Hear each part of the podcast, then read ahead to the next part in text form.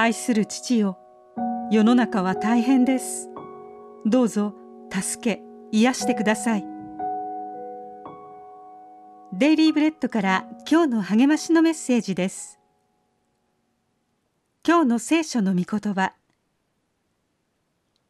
この言葉を聞いた時私は座り込んで泣き数日の間嘆き悲しみ断食して天の神の前に祈った。ネヘミヤ記一章四節。リンカーン大統領は私は何度となくひざまずき他にどこに行けるでしょうと祈らずにはいられなかったと友人に打ち明けたそうです。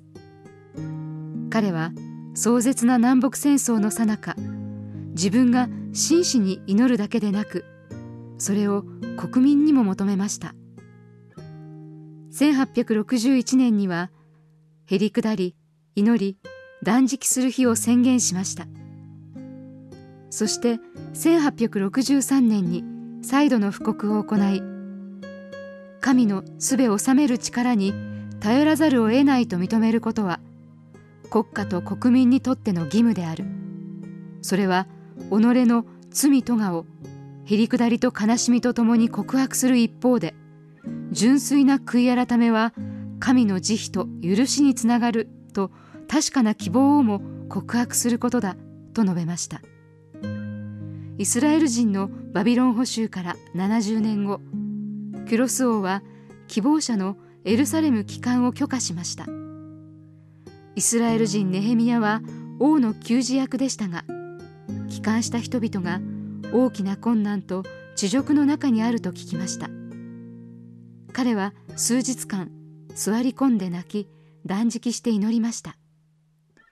彼はイスラエルのために祈り後には断食と祈りをイスラエル人にも呼びかけました。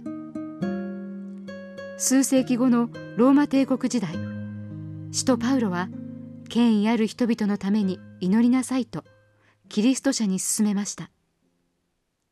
私たちの神は今でも他者の人生を動かす祈りを聞いてくださいます。今日の黙想のヒント。なぜ神はすべての人々のために祈りなさいと言われるのでしょう。自分の身近な人以外の誰のためにあなたは祈りますか？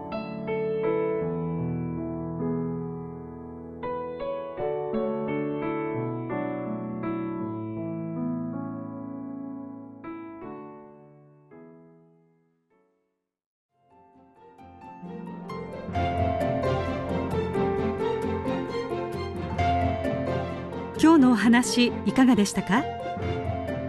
心に留まったことを Facebook などでシェアしませんか？